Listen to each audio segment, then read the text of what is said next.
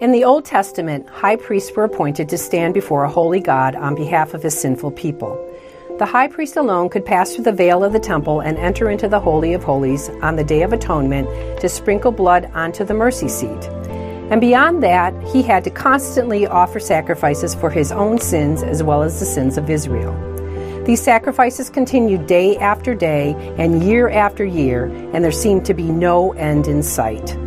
Until Jesus came to become the final high priest. Jesus is the perfect mediator between God and man. Jesus tore the veil so that we can have a personal relationship with the Father. Jesus is the perfect Lamb of God who poured out his own blood as the once for all sacrifice. It is clear that Jesus is the final high priest, but the most important question you must ask yourself is this Is he my high priest?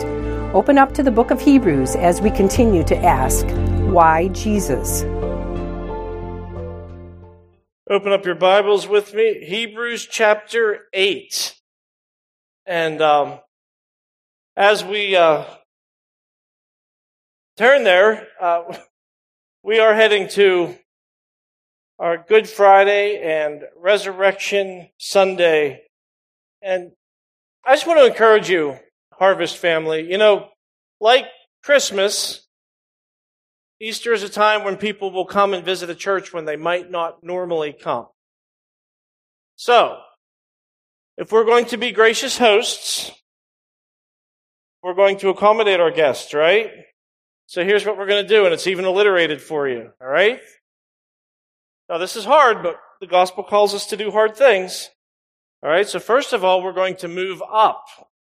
And I don't mean like there, I mean up this way, right? So we're going to move up all right? I know, like good Baptists, you want to fill the back first. Let's fill the front first. So we want to move up and then we want to move in. All right? That way the seats on the aisle are open for our guests, right? We're doing this to welcome and accommodate our guests. So we want to move up and we want to move in and also we want to make friends. Now, let me tell you something about this. If you make this hand gesture, you better be a woman. and even then, even then it's not great. But here's the thing. We are redeeming that just for a season. And after Easter, I don't want to see anybody doing that. But just for a season. And we're doing that to get it cemented into our minds. We want to move up, we want to move in, and we want to make friends. All right, now I want you all to do that with me with the hand motions. Don't leave me up here. You ready? We're going to say it with me. We're going to move up, we're going to move in, and we're going to make friends. Some of you still won't do the hard hands. I'm not mad at that. All right let's just bow our heads and we're going to be turning to God's Word. And if you're visiting with us, um, we place a premium on God's Word around here because God says He works through His Word.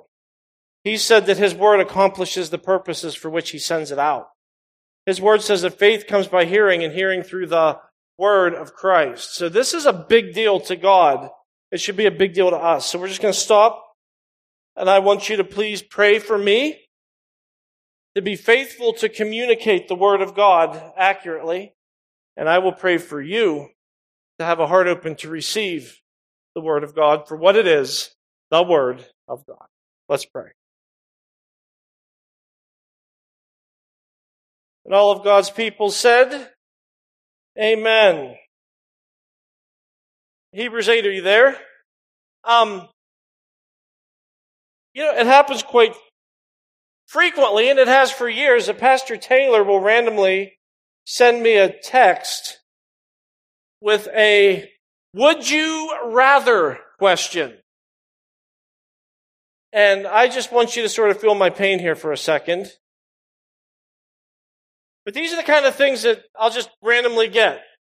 He's like, would you rather have a face tattoo of your choosing or a tattoo that can be hidden but is picked by the person who likes you the least. And see, I always try to get around them. I'm like, well, what about, he's like, no, no, just answer the question. You have to pick one. I'm like, well, I don't really want to pick. He's like, you have to pick one. All right. So what about you? Um, show of hands. Who would rather have the face tattoo of your choosing? Oh, you see, it's not so easy, is it? Okay, how many people would rather have a tattoo that can be hidden, it's picked by the person that likes you the least? Wow. I did not think it was going that way. Oh, here's another one. Would you rather have hiccups all day, every day, or profusely sweat no matter what you do? Right? So, show of hands. How many people would rather have the hiccups all day, every day? How many people would rather profusely sweat no matter, once again, I did not see it going this way. see what I mean? Okay, here's one. Here's one for the, the, the married people. Here's one for the married people. Would you rather smell bad or have your spouse smell bad? I am, listen, if you are married, I am begging you not to raise your hand right now. I have lots to do. I don't have time for more marriage counseling right now. Okay? That's one you think about silently in your head. All right? Oh, here's one that's really easy. This one's, this one's easy. Okay, we gave you the hard ones. Here's an easy one. Would you rather hold on to the old covenant or believe Jesus and God's new covenant? Would you rather hold on to this old covenant that can't save you, wasn't designed to save you, or would you rather believe in Jesus Christ and God's new covenant where he takes your sins away and you're adopted as a child of God? That, that's an easy one, right? But that's where we're going in the book of Hebrews. That's the, the question that's being presented to the Jews. Why would you hold on to the old covenant, the Mosaic covenant, the Levitical priesthood when the new has come. And just as a quick review,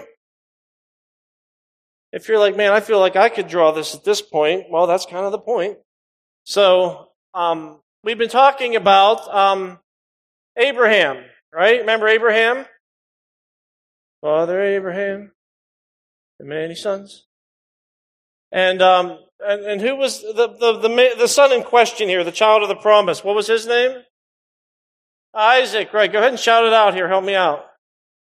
Isaac and, um, um, next in this line in under consideration here, Isaac had Jacob, right? Well, Jacob and Esau, but we're um, mainly focusing on Jacob here. And Jacob got into a wrestling match with God, changed his name to Israel. The Lord changed his name. Well, Jacob had uh, Jacob had a bunch of kids, right? And um, they became known as the 12 tribes of Israel. But the one in particular in question here that we're talking about is who? What's, which one are we, have we been talking about? Levi, right? Right? Not the blue jeans guy. This is um, Levi, because from Levi, under the old covenant, we've learned, came what? All of the priests. And uh, the very first high priest was who? Yeah, Aaron, A. Aaron was the first high priest. Right? And we talked about how these priests ministered in the temple or the tabernacle. The tabernacle was just the portable version of the temple before Israel settled into the promised land and built, you know, the, the permanent temple. But the, uh, you know, I'm going to make it big. I made it really small last week. I'm sorry about that. So, um, this is just like a very basic, crude sketch here, but in the temple you had courts, but the, the main structure inside, there was the, well, there's, we had this altar here, but there was the uh, holy place here. And then you had in here the Holy of Holies. And in the Holy of Holies was the Ark of the Covenant. And this was divided by a thick veil. Leviticus 16, once a year, the high priest could go in there, sprinkle blood on the mercy seat, and um, make atonement for the nation of Israel. Okay, back to Abraham's day. Um, Abraham, remember, he um, slaughtered some kings because his nephew got kidnapped, and he took exception to that.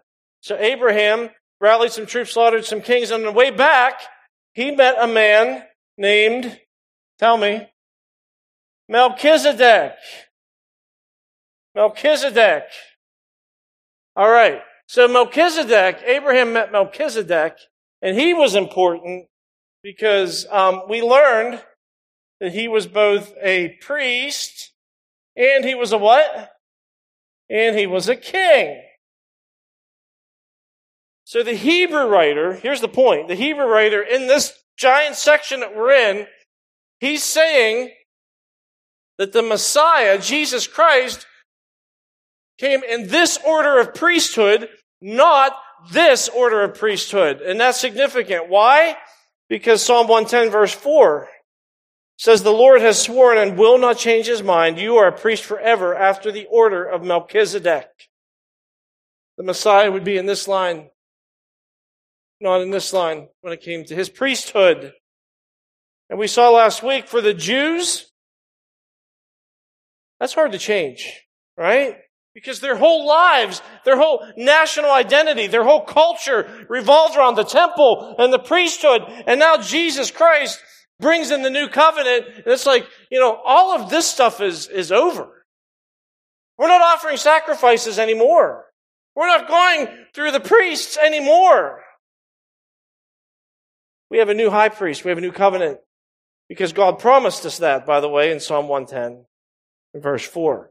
So, in case you still aren't sold, the Jesus priesthood in the order of Melchizedek is greater than the priesthood that came through Levi and Aaron. If you're still not sold, we get to chapter 8. He says, let's examine what Jesus is doing right now. Because the results of Jesus' work are being eternally ministered to us. All right? So on your outline, if you're taking notes, which we always encourage, why is Jesus the superior priest? Number one, write this down. Uh, Jesus is the superior priest because Jesus made the final sacrifice. Jesus made the final sacrifice. Look at um, first couple of verses in chapter 8. He says, Now the point and what we are saying is this we have such a high priest. Like, what, do you, what do you mean? Well, remember before he said Jesus allows us to draw near to God. You couldn't do that here, but you could do that through Jesus Christ. He's like, we have a high priest like that. Okay? He says, we have such a high priest, one who is seated at the right hand of the throne of the majesty in heaven a minister in the holy places in the true tent that the Lord set up, not man. So Jesus made the final sacrifice, and the, the biggest word here that should stand out to us as we study and consider these things, honestly, is the word seated. Because in the old covenant, there's a lot of, we're going to be talking about this down the road. There are a lot of furnishings and, and things in the, the tabernacle and the temple, but something that never existed here were chairs. Because the priests were never done, right? You ever have downtime at your job you're like, well, I just have some time to do whatever? Well, the priests never had that. They were constantly offering sacrifices. They didn't sit down. They weren't taking any breaks because people kept sinning. There were no chairs in the temple. Actually, there was one seat and that was the mercy seat. That was the top of the Ark of the Covenant. That's where God sat. So a priest certainly wasn't going to sit there. But Jesus, as our high priest, finished his once and for all sacrifice, and he sat down. He didn't sit down because he was tired. See, the point here is he sat down because he's done. Sacrifice is over. He made the final sacrifice. Secondly, number two, why is Jesus the superior priest? Here's something that's mind blowing. Jesus offers our gifts to the Father. Look at verses 3 and 4. It says, For every high priest is appointed to offer gifts and sacrifices. Thus, it is necessary for this priest, that's Jesus, it is necessary for this priest also to have something to offer. Now, if he were on earth, he would not be a priest at all, since there are priests who offer gifts according to the law. So stop there. Okay, priests, like we just said, they, they go to work, right? And you're like, okay, well, the priest work. The, the sacrifice is done. We've already established that. Jesus offered a once and for all sacrifice. So that work is done. And we learned last week that Jesus is making intercession for us, right? We talked about that last week. But what are the gifts? It says here in verse 3 that like every priest offers gifts, and so our high priest should offer gifts. Well, when you study your Old Testament, you see there was more than just blood sacrifice. There would be non-blood sacrifice, like the uh, like the meal offerings, and you didn't offer those for sin. You offered those uh, to give thanks. You offered those to give praise. You offered those to give dedication to God. This is mind blowing. The Hebrew writer is saying that Jesus Christ takes our praise and he takes our thanks and he takes our adoration of God and he offers that to God on our behalf. Think about that. While we stand here and lift up our voices, pouring out our love and appreciation for our Father in heaven, Jesus Christ is taking that praise and saying, here, this is a gift unto you. We couldn't do that on our own. Jesus offers it for us. And here he tells us Jesus couldn't do old covenant ministry because he wasn't an earthly priest. Because, we talked about this, because he wasn't a Levite. So Jesus couldn't offer those gifts according to the law. He wasn't in this line. But his point here is God doesn't need Jesus to do what the Levitical priest did. Why? Because this stuff is just a shadow, anyways. Look at verse 5. He says, They serve, these priests, they serve a copy and shadow of the heavenly things. For what Moses was about to erect the tent, he's talking about the tabernacle, this, the portable version of this. When Moses was about to put that tent up, he was instructed by God, saying, See that you make everything according to the pattern that was shown you on the mountain. Even Moses knew that this was just a shadow, right? Because the real thing's in heaven. You realize, like, a shadow, a shadow really doesn't have any substance, right? Like, see my shadow on here? Can you see that? I'm not going to make puppets. I'm not going to entertain you though I could. I'm not going to. But there's no substance to that shadow. You couldn't weigh it. You couldn't cut it up and divide it. You couldn't take it home. There's no substance. The only thing this does is tell me that something real exists. You see, that's what he's saying about this. God instructed Moses, make sure you make this exactly like I'm telling you. Why? Because this is to be a shadow of the real one that's in heaven. So Jesus' ministry is in heaven, the real holy place, the real holy of holies, directly offering our praise and thanks to God. And that is better. That is a way better priesthood and a ministry than could ever be done here. And then finally, number three, why is Jesus the superior priest? because Jesus delivers better promises. Look at verse 6. It says, But as it is, Christ has obtained a ministry that is as much more excellent than the old. As the covenant he mediates is better, since it is enacted on better promises. What's he saying? He's saying, because of all that we just said, final sacrifice, seated, offering our gifts to the Father, doing way more than any Levitical priest could do. Because of all of this, Jesus has a better ministry, because it's a better covenant, because it's built on better promises. Do you see that? Verse 7. He says, For if that first covenant had been faultless, there would have been no occasion to look for a second. Covenant. A covenant is really a way of saying a promise. That's what a covenant is. It's a promise. And he's saying here that in Jesus Christ, God has promised us some things. He's promised better things than this that came under the old covenant. But he says the old covenant had some faults. So we needed a new one. And I'm sure at this point,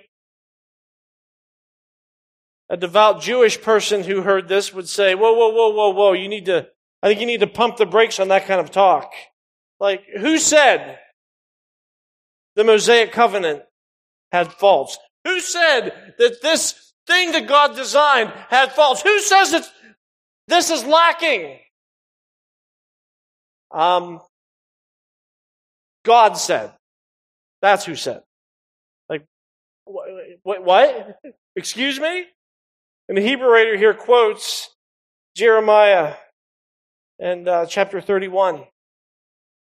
And he says, look, guys, this whole new covenant, Messiah in the, in the kingly priesthood of Melchizedek, this wasn't some, this wasn't some like last minute idea that God came up with.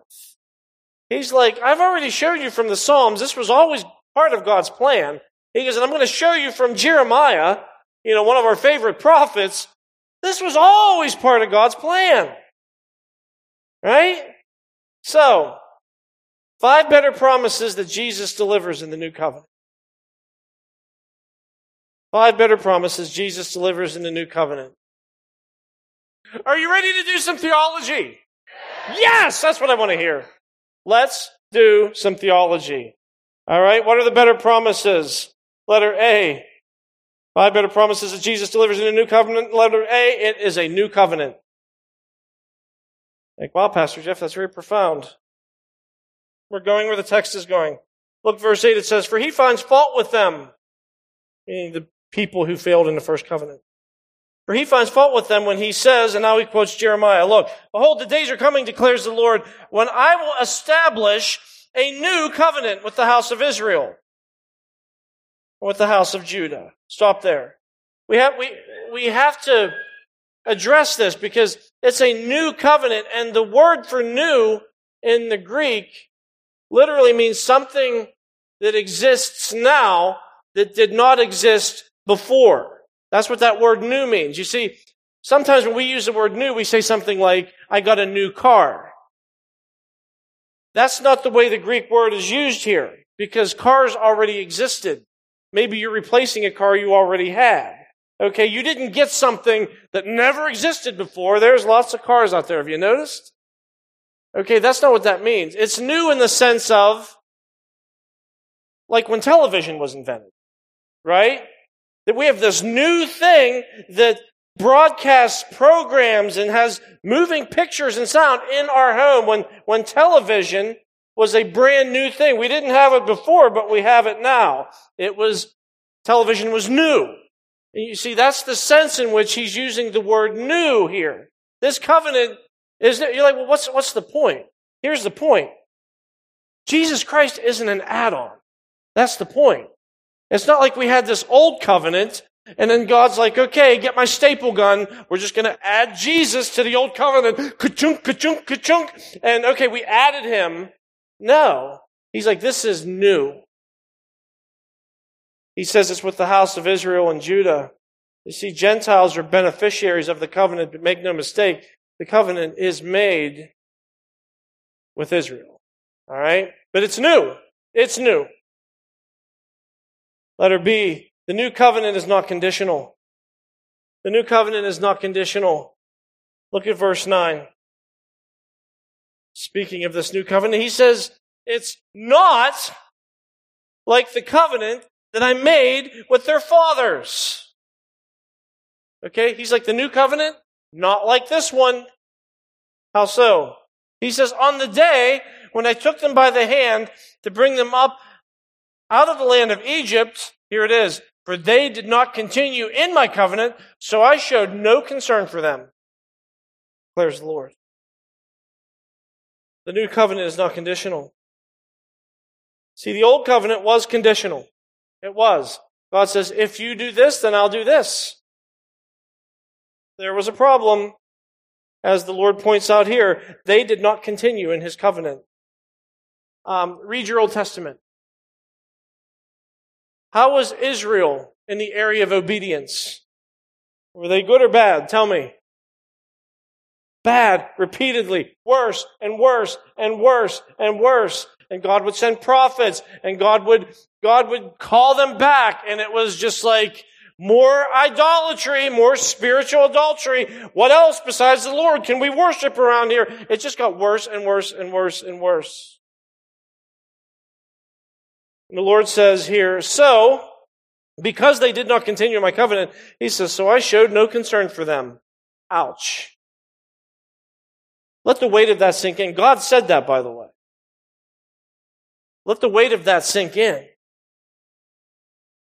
What God was saying was, oh, oh, you want to have other gods in your life. You want to put something ahead of me. You want to worship something else. God says, go for it. And you know what? I'm not going to show you any concern. You're on your own. Go for it. Enjoy the fruit of what that brings. It's miserable and it's destructive and it never leads anywhere good when you choose to worship something besides God. But God's like, you know what? You want to persist in that? Have it. Done.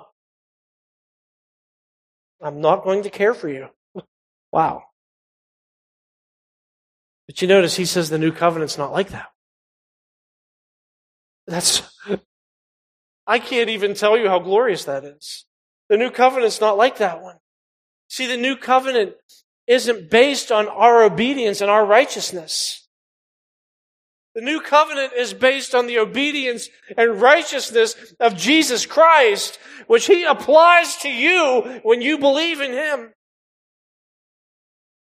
So it's not conditional. Five better promises Jesus delivers in the new covenant. Letter C. The new covenant is internal. Internal. Look at verse 10. First part of verse 10. This is huge, guys. Please, like, tune in. I, I want, what I want you to do now is reach over to the person beside you and, like, grab their sleeve and give it a tug and say, pay attention. Go ahead. Easy, easy! Some of you are a little too aggressive. This is really important. Okay? Really important. Look at verse 10. Thank you for your help, by the way. It says, For this is the covenant that I will make with the house of Israel after those days, declares the Lord. I will put my laws into their minds and write them on their hearts. I want you right now to underline my laws. Underline that. My laws. Let's talk about the law. Because this is something that many Christians do not understand. And when it comes to the law and the place of the law in the life of a Christian, do you know what it's like? It's like one of my favorite commercials. Did you ever see, it was on a few years ago, the Little Caesars commercial, where the guy walks in and he wants his hot and ready pizza or whatever, and they're like, here you go. And he goes, he's standing there at the counter and he goes, no calling, no waiting. There are no rules! And he whips his shirt off. And you hear somebody off screen go, put your shirt back on! And he goes, there's one rule! And he puts the shirt back on. And that's how a lot of Christians are when it comes to the law of God. Some Christians are like, we're in Jesus Christ. There's no rules. Like, oh, so you can do whatever the heck you want to do. Oh, I guess maybe there's some rules. And We don't know. We're going to know today. Are we under the law? Don't shout out an answer. I want you to just think about this. Are we under the law? And if you're like, there's no rules, we're under grace, then I would say, okay. What about the Ten Commandments? You know the Ten Commandments, right? Uh, you know, don't have any other gods, don't worship any idols, uh, don't uh, use the Lord's name in vain, remember the Sabbath, keep it holy, honor your father and mother, do not murder, do not commit adultery, do not steal, do not lie, and do not covet. Those are the Ten Commandments. Um, so what do we do with them? And some Christians have said, well, like the Ten Commandments, like, we're not under the law, so that those don't apply to us at all. Like the Ten Commandments don't apply to us at all. Okay. So is it okay for me to murder? Like, well, i probably not. Okay, you using the word probably frightens me a bit. Is it okay for me to commit adultery? Well, I guess not. Aaron doesn't think so. Is it okay for me to steal? Is it okay for me to lie? Like, well, you know, not really. Why not? If you're saying the law has no place in my life, then why don't I just do whatever I want to do? And you're like, because Holy Spirit. So do I live my life based on feelings? That's not smart. So what place does the law have in the life of the believer? And some of you are, you know, the, the gears are turning right now. And for some of you, I guarantee you, you're like, I haven't even thought about the law in a very long time. You know why? Because nobody talks about it. Even in modern evangelicalism, how do we share the gospel? Believe in Jesus. Like, okay. Why? Why, why should I believe in Jesus? Because he died on the cross. Yes, yeah, so did lots of other people. What makes Jesus any different? What makes him special? You see, we're missing something, church, when there's no reference to the law that people have violated. You can't understand how awesome forgiveness is in Jesus Christ unless you understand how horrible of a sinful, rebellious lawbreaker you are. So let's talk about the law. Okay, law, when we say law, understand biblically even, it's used different ways. We sort of use it as a catch-all term for the Old Testament. But there were some components to the law. One would be like the moral law of God, you could say. The moral law, that's the one in question today. The moral law, like the Ten Commandments. Right? We're going to get back to that. But the other part of the law, that's the ceremonial aspects of the law. Those have passed away right? Because, you know, the ceremonial aspects of the law, we're dealing with sacrifice, right? Are there more sacrifices to be made? No. Jesus made once and for all. Well, what about the non-blood sacrifices? We just covered that. Jesus is offering our praise to God as our priest on our behalf. By the way, those ceremonial aspects, they were for Israel for a season. Jesus fulfilled all of that with his death on the cross, with his resurrection. But what about, what about the moral law? What about like the Ten Commandments? What place do they have in the life of a Christian? Well, let's talk about that. Let's go way back. Let's go way back to Adam. Remember Adam? Garden of Eden, Adam?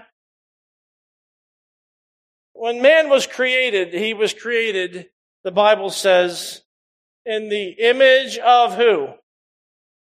Yes, right? In the image of God. So that means Adam, like, the moral law of God would have been on Adam's heart, right? That moral law. That would have been on his heart, right? God told Adam, okay, you can eat off any tree except this one, right? But Adam didn't have like the law written down that he had to reference. Like, let me make sure that I do all of the things that God says honors him. He didn't have that. He was created in the image of God. He was uncorrupted. That moral law would have been in his heart, right? So, this moral law is on the heart of man, but after, you know what happened, right? We've talked about this. Adam brought sin into the world. And what happened with sin? The heart of man got corrupted. So we're just going to write corrupted here. The heart of man got corrupted. Yes, still made in God's image. But now we're, we're, we're broken. We're marred by sin. So we go from Adam's day to Noah's day to Abraham's day, which is on the other side of the board. And then eventually, what does God do? We get to the time of Moses. And the, and the Lord says, I'm going to write the law again. But this time, I'm going to put the law on tablets of stone. Right? We're going to let that represent the Ten Commandments. The law. God says, I'm going to write it on tablets of stone. Now you see, this law, this was condemning. This was judging. This was, do not do this. Do not do this. Do not do this. And the purpose of this was the Lord was showing Israel, really all of us, but the Lord was showing Israel, this is how sinful you are. This is how broken you are because of sin. This is how sinful you are. That was the purpose of this law. Then, we're going to fast forward. We're going to get to Jesus. And when we get to Jesus, what do we have? We could say, um, regarding Jesus and God's law, You're like, well, Jesus wasn't under the law, right? Not exactly. That's not exactly right, I mean. Jesus actually is the perfect representation of God's law. You see, when it comes to honoring God in every way, Jesus is perfect. The perfect revelation of God's law. So when Jesus came and he talked about the law, you see, Jesus didn't downplay this. He actually elevated this. Right? Like, for example, you go through the Sermon on the Mount, Matthew 5, 6, 7. Over and over, Jesus said something like this You have heard that it was said, but I say to you, did Jesus make this Easier or harder? Shout it out. Harder. For example, Jesus said, You have heard that it was said, You shall not murder. But I say to you, if you're angry with your brother, have hatred in your heart, he says, you, you're, you're guilty of murder. Jesus said, you you have heard that it was said, You shall not commit adultery. And somebody can hear that and be like, well, that's good. I never, I never, I never messed around with my wife at all. Jesus says, but I say to you, if you look at a woman with lustful intent, you've committed adultery in your heart. You see what Jesus did? He said, look, as people, we're trying so hard to focus on the externals. I want to look good. I want to look good in front of other people. I want to, I want to check all the boxes on, on being a good person. And Jesus goes, no, no, no, no, no. This was never just about the external. It's about the internal. You see, Jesus was saying the law is about the heart. It's not just rules on stones for people to reference to obey. Now let's fast forward again. You see, let's go to, um, I, I know, let's go to us right here, sitting right here, or streaming right here. Let's go to us. Here we are. And we've been studying, the, you know, we're certainly corrupted by sin, but we're no longer living under the Mosaic law. we live under what? The new covenant, right? We live under the new covenant. And we're like, well, this part didn't really help us very much. This, this just showed us how sinful we are. And if we're going to be completely honest, Jesus living the perfect life, that doesn't really help me that much because I can't live like Jesus lived. So us, we're under this new covenant. And for a lot of Christians, they're like, oh, do you know what that means? That means all of the law of God and all that, that's eradicated. We don't live by any of that at all anymore. But that's not true. Like, well, how do you know? Well, look at verse 10 again. What did I tell you to underline? What did I tell you to underline in verse 10? You didn't do Okay, some of you did. I was going to say, you didn't do it? I'm going to start over. All right.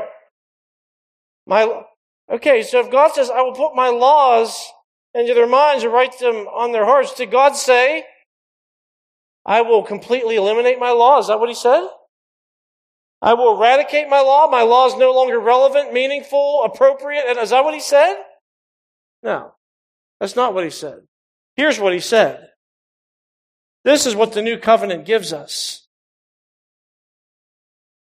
This is what we have in the new covenant. God says that he's going to write his law onto our heart. That's the new covenant. You're like, well, what does that mean? That means this. Listen closely. When we receive Jesus Christ, God forgives us of our sin. He takes away our sin and He transforms us. He gives us His life. He gives us a new heart. And according to this, He writes His law on our hearts. You see, God changes us. He changes our appetites. And we become people who love and delight in the law of God because we want to obey.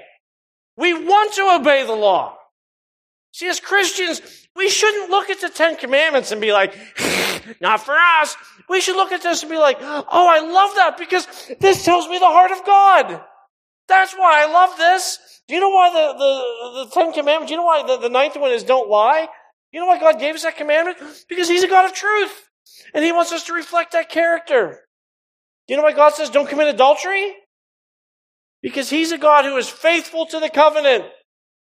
And He calls us to reflect His character by doing the same. So you see, part of the transformation isn't hating the law of God. He wrote it in our hearts. We should love that. Sin doesn't dominate us anymore. What dominates us is the law of God. The moral law of God should be our delight. And yes, we still sin because we still live in this fallen, corrupt flesh. Romans 7. That's a whole different sermon. But even though we, we sin, if you're a believer in Christ, you love. You love the law of God. And that's not my opinion. That's what God said. Because God said, He wrote it on your heart. You see that? Brass tacks. That's an evidence of salvation. That's a subjective test. Do you hunger for the things of God? Do you love the Word of God? Do you like have this natural love for the Word of God? That's evidence that you have a new heart. The reason Christians, the reason you love the Word of God is because God wrote this on your heart. This resonates with you. Like, oh, I love this. But I'm going to tell you the opposite is true too. If the truest expression of your heart is to hate the law of God, to resist the Word of God, if that's your inclination, then you don't love it. Because it isn't written on your heart. You see, for Christians, when I stand up and, or Taylor or Rich or whoever stands up here and proclaims the Word of God, we know for true born again believers that's going to click. I don't have to talk a believer into applying the Word of God, into loving the Word of God. The people that I'm going to have problems with, the people that are resistant to that, are the people that haven't received Christ, haven't come into the new covenant, and don't have the law of God written on their hearts. That's why they're so resistant to it. You see that? In the old covenant, everything was external. It was on the stones. It was ritual. And the new covenant is internal. It's the power of the Holy Spirit. In the old covenant, you obeyed God out of fear. In the new covenant, with the law written on our hearts, we obey God out of love. You see, the old covenant, we had these stones that told us to obey. In the new covenant, we're given the desire to obey and we're given the power to obey because God's Holy Spirit is in us. So that's the point here. God's saying this new covenant is internal. I'm going to change you. I'm going to write my law on your hearts and on your minds. God's Holy Spirit at work within us. Five better promises Jesus delivers in the new covenant. Two more. Letter D, the new covenant is personal. It's personal. Look at the end of verse 10 and verse 11. It says, And I will be their God, and they shall be my people. And they shall not teach each one his neighbor and each one his brother, saying, Know the Lord, for they shall all know me, from the least of them to the greatest. I will be their God. They shall be my people, it says. That is deeply personal. That is security. That is a whole nother sermon. He says, they'll all know me.